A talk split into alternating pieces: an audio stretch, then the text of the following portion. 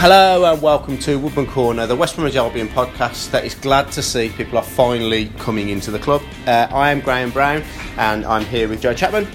Happy Monday, Graham. Happy Monday indeed, and we've uh, decided to come straight out with a uh, with a breakout podcast for the reason that it would appear that Albion are going to sign a player in the shape of Sam Johnson. Uh, Joe, tell us all we know about Albion signing Sam Johnson. Uh, well, he knows the patch very, very well. He's had loads of spells at Walsall and more recently, of course, Aston Villa. He spent 18 months at Villa. Uh, Steve Bruce was very, very keen to get someone in um, when he arrived at the club because he didn't really trust Gollini, who uh, who the club had signed under Roberto Di Matteo. Um, so he went to he went to Man United, picked up Johnstone, and he performed really really well last season. He kept 22 clean sheets um, in 45 league appearances. Was a was a significant role, played a significant role in uh, their run to the playoff final. He was always going to leave Man United this summer. He's got one year left on his deal and United are closing in on Lee Grant at Stoke, so he was always going to be made available for transfer. He wasn't going to get any first team football at United. It makes sense. Uh, I, th- I, think it's very, very smart business. What you, what's your understanding of the state of play of it then, uh, uh in terms of is it definitely happening? What's it going to cost? Uh, the reckon to be about five million. Yeah. Which I think Albion will look for, at the very least for, for Foster um, from any potential buyers well, most likely Watford. I think they they'll try and at least get their money back. So we're going to come back to talk a little bit about Ben Foster later on, and also we're going to talk to Alex Dickin, who uh, who writes about Villa for us about what sort of player that Sam Johnson is. Um, what surprises me about this, I don't know what your view about it is, is why is he available? Why is why is Sam Johnson available for five million? Why hasn't he been snapped up by one of the Premier League clubs in like a Watford or a West Ham who are clearly interested in him? You know, he's the right age and so on. In my uh, my initial reaction is this is brilliant news, but my, but by I have a slight nagging um, noise in the back of my uh, head, which is saying, but no Premier League team obviously wants him. I don't think there are that many Premier League teams that need a keeper. To be honest, it is my honestly held view. Watford obviously are looking at Foster and we've talked about this earlier in the office. Maybe Watford would have been expected to have gone after Johnstone. Yeah, that's what I thought. Yeah, they seriously need a freshen up of their department because Heurelho Gomes is 37. He's been told he can leave. Pantilimon has been told he can leave after playing next to no football at Watford. Mm-hmm. So he's expected to go to Forest. So therefore, Watford are in a position where they really need to bring in, and they've got and they've opted for experience as well by the, by the you know the way they're chasing Foster.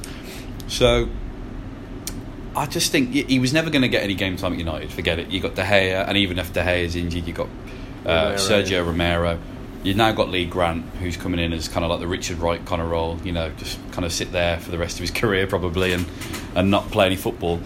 Uh, and Villa obviously with the other with the other option for him, and they are not in a position to sign him permanently. And have you seen much of Johnson? You you get around. I've watched a, a good few games of Villa last season, and I've always been impressed with him. He's got good reflexes, good kicker of the ball commanding. He's got experience in the championship now. He's played 18 months in the championship in a in a pretty successful team. You know, he's, he's been on the winning side a number of times, and uh, and of course, as I say, you know, he, he's he's been responsible for a, a, number of, of clean sheets as well. So I, I think on the face of it, yeah, I, I can understand what you're thinking. West Ham have signed Fabianski. That was another club that were in need of a keeper. You look around, you think, well, Everton have got Pickford. Watford we've talked about. Southampton, uh, maybe Crystal Palace, maybe, but to be honest, fundamentally, I am thinking it's a really, really good signing. Um, I mean, I've seen a little bit of him myself. I also know quite how much the Villa fans would love to get him in themselves. You know, it's only the financial um, position they're in that stops them from doing it. He's a good, he's a good age, and the the thing I've I mean, I've seen him play a, a little bit. What impresses me most is he's um, he's a commanding presence. You've, you mentioned that word, but but but from uh, uh, on the pitch, but he just seems like a strong personality. Yeah. He seems like someone who. Um, you know, di- kind of defies his relatively young age, and I think that's that's that's an important thing. You know, Ben Foster's a big part of the um, of the dressing room, and, and I I'd be confident that he might be a, a, a contributor from that regard. He's ten years younger than Foster, so that's another big thing as well. Foster's already said in the past, you know, about his knees and could go at any time. So, what do you think about that? I mean, I, well, I'll go first. My view is if they are able to sell, sell Ben Foster and bring in Sam Johnson at relatively null cost, you know, same wages, same fee, and so on, I think it's a terrific bit of business because I think I'm a massive fan of Ben Foster's, but I do think fundamentally he's 35. He's had injury problems in the past. He's now said that he wants to go. Um, uh, and the, one of the things that you know, if, if you were to say to me before this uh, this news dropped earlier on today, okay, well, who would you want to replace him? I'd have probably said Sam Johnson. So I am um, pleased in that regard. But equally, I can understand why a Watford would turn down Sam Johnson for Ben Foster. The reason being that at this moment in time, unquestionably, Ben Foster is better than Sam Johnson. You know, for next season, we are now get, we're going to be worse.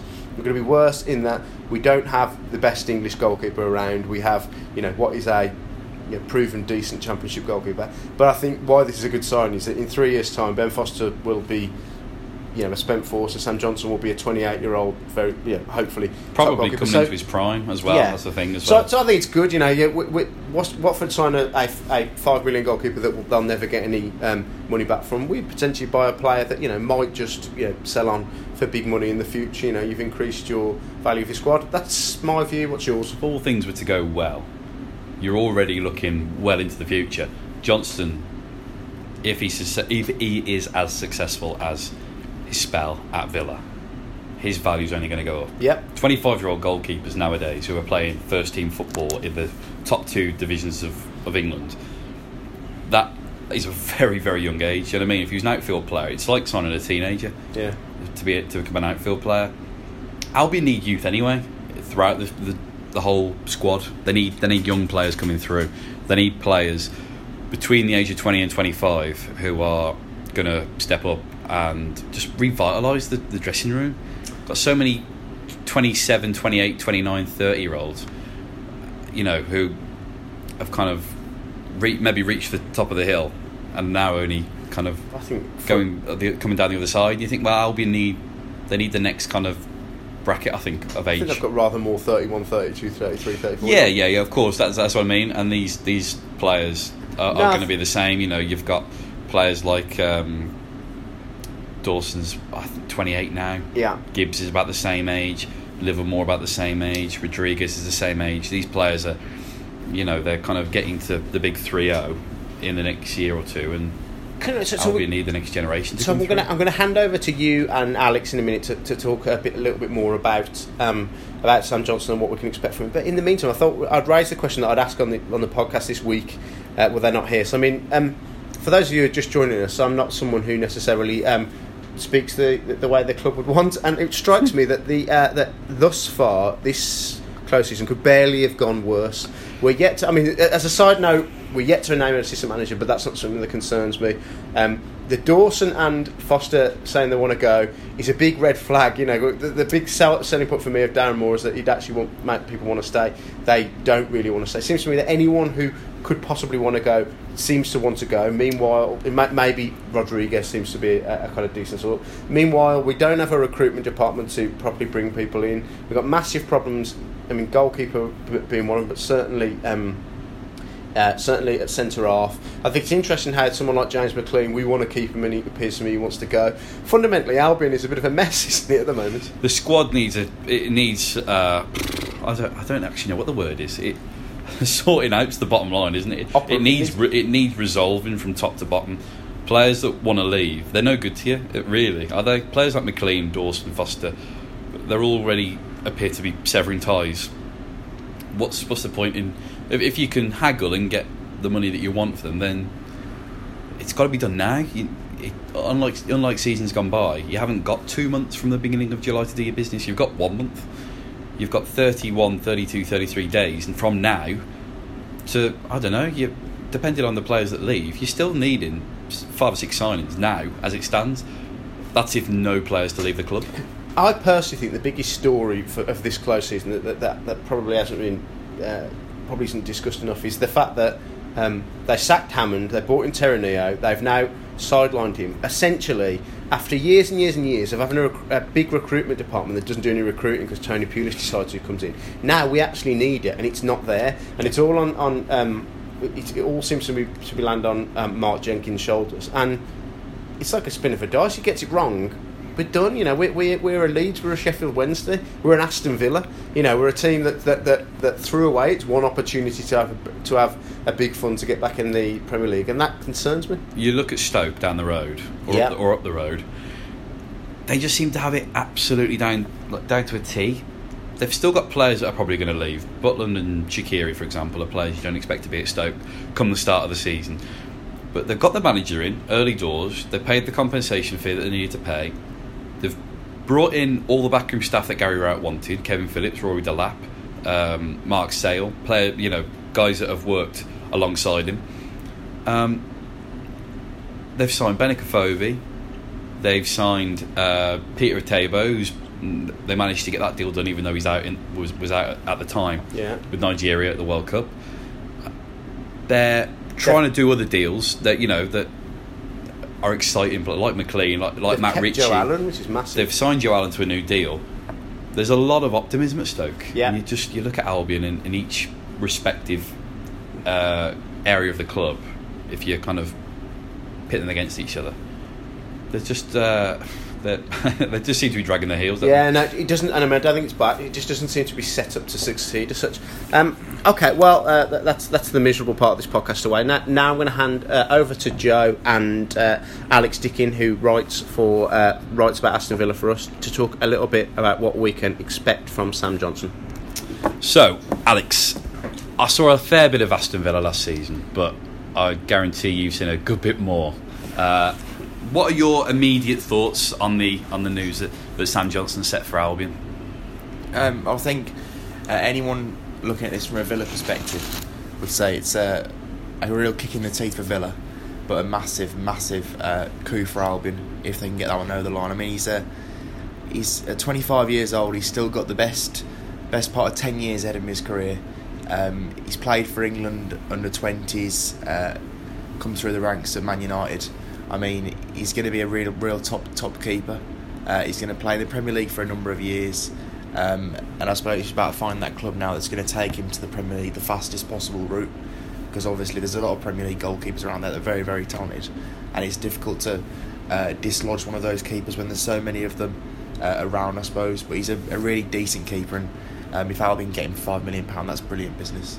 Do you are, you are you surprised that he's not ended up in the Premier League this season? Like when when when he when the return to Villa was kind of cordoned off, were you surprised then that he would return to the I Championship? think I think he could do well do well in the Premier League. But when you look at it, I think there's so so many really decent goalkeepers about now that you've got. I mean, most Premier League clubs have got a decent backup goalkeeper. Hmm. So um, I mean, you look at look at Man City with Claudio Bravo who's won a Champions League at Barcelona and won Ah. La Liga titles. Can't get anywhere near Man City's because they've got Ederson. Yeah. Um, Man United have got Romero, Argentina's number one as their as their backup keeper. So there's so many top keepers in the Premier League, even lower down. I mean, you can you can look at them all and say, you know what, no Premier League club nowadays has got a bad goalkeeper out there as their number one. no. So it's difficult to kind of get break into that. So someone like Johnstone probably it's best for him to start at a Championship club, establish yourself as the number one there, take them up to the Premier League, and then there's a certain amount of loyalty from people like Darren Moore that would say you're not going to be bombed out and we're going to get a new goalkeeper in. You're going to be our number one in the Premier League because I mean Johnson's 25, so it's it's very much about kind of building for the long term. And if Villa had gone up this season, he'd have been there their their next season as their number one. So um, it's a kind of a logical progression, I think. Bruce was a big fan, wasn't he? He said constantly that. He, he- I mean, I suppose you'd imagine that had Villa been in a position this summer to No, sign him permanently, he'd have been top of the list. Yeah, they all said that loads of times. I mean, Tony Xia said, I think in January, if we go up, we're going to sign him permanently. Um, but simply they can't afford to now because they've got they've got no money to spend on transfers this summer because they've got so many financial issues and obviously as well financial fair play problems that they just can't afford to spend that sort of money. Um, Bruce loves him. Um, I remember the first the first few games Johnstone played for Villa 18 months ago. He obviously joined them in January 2017 for six months, the end of the season, uh, and then went back on a season long loan for the full 2017-18 campaign. But the first few games he played uh, of the of his first loan spell, uh, he actually made a couple of mistakes and uh, looked a little bit shaky. But that I suppose at the time um, there were critics, but I think that was to be expected given that he had so many loan spells, but he hadn't actually had a loan spell in a, in a short while before that, so he hadn't played much football in about a year, I think. Um, so he looked a little bit nervy and made a few errors and got, I suppose, rightly criticised from fans um, because he'd come in to replace a, a goalkeeper Villa had spent, I think, four or five million pound on themselves. So um, there was obviously pressure on him. But Bruce said straight away from the start, we, we know he'll make mistakes, just give him time. And um, Villa fans gave him time, and he was. I mean, he was faultless really for the last for the second season, and he was faultless for the last three months of his first spell as well. Um, really steady and solid, and he makes big saves as well. I mean, I remember uh, a couple stick out in the Villa Cardiff game towards the end of last That's season. right. Yeah, there was one. There was one at the back end of the season there against Cardiff. One, I think one uh, was like Glenn Whelan deflected a free kick, and Whelan was not looking at the goal; he was looking the other way, and he was just like heading his hands. And then obviously didn't hear a noise from the away fans and got up and reacted to it after Johnson had brilliantly saved it. Um, but there was a few saves in that game, brilliant performance. There was loads as well. I mean, I remember a Millwall game. Millwall absolutely battered Villa at Villa Park in December, um, and Johnstone kept him at bay single handedly. So he's a really, really top young goalkeeper, and he'll only get better. The reputation of the clean sheets and, and things like that. It's a long old season, and he's obviously not had any fitness worries or anything. So he's always been there for Villa Yeah. uh, in the, in the league games. Uh, with Chester and Terry in front of him, is that? I mean, that, that that's not taking away anything from him. Then you don't think? Because that's a good no, partnership no. in front. Oh yeah, it's a very. I mean, if you look at the defence in the second tier this this season, none will be as good as. I mean, on paper, Yeah. it's James Chester and Terry. You've got former England captain, Chelsea captain, who's won everything in the game, um, playing at a level far beneath his ability. And James Chester, he's really. I mean, a lot of Albion fans may may not see it, but having watched him over the last couple of years with Villa, We only saw him at left well, back. exactly, yeah. so, uh, having watched him over the last couple of years with Villa at centre back, uh, and obviously for Wales, you can see he's a Premier League player in waiting. And to be fair, he could well move on from there this summer. But um, I, I wouldn't take anything away from Johnson's achievements having those two in front of him because at times, and um, I think Chess has admitted this himself on a few occasions, uh, they've let him down, and uh, particularly in the first season, they let him down, and, and uh, he was over overworked at times. Uh, but that again goes to show how good he is that he came through and kept so many clean sheets. And and a defence that was good, but it wasn't brilliant. Well, thank you very much for your time, Alex. Uh, that's the Woodman Corner podcast uh, concluded this week. Uh, we'll be back next week uh, with more Albion chatter. Uh, the uh, hopefully there'll be a few more announcements transfer related and perhaps the new kit and that kind of thing. Um, so make sure you stay tuned. You can download the uh, Woodman Corner podcast on a weekly basis on the uh, the iTunes store and also via Acast. Uh, so yeah, make sure you tune in uh, next week.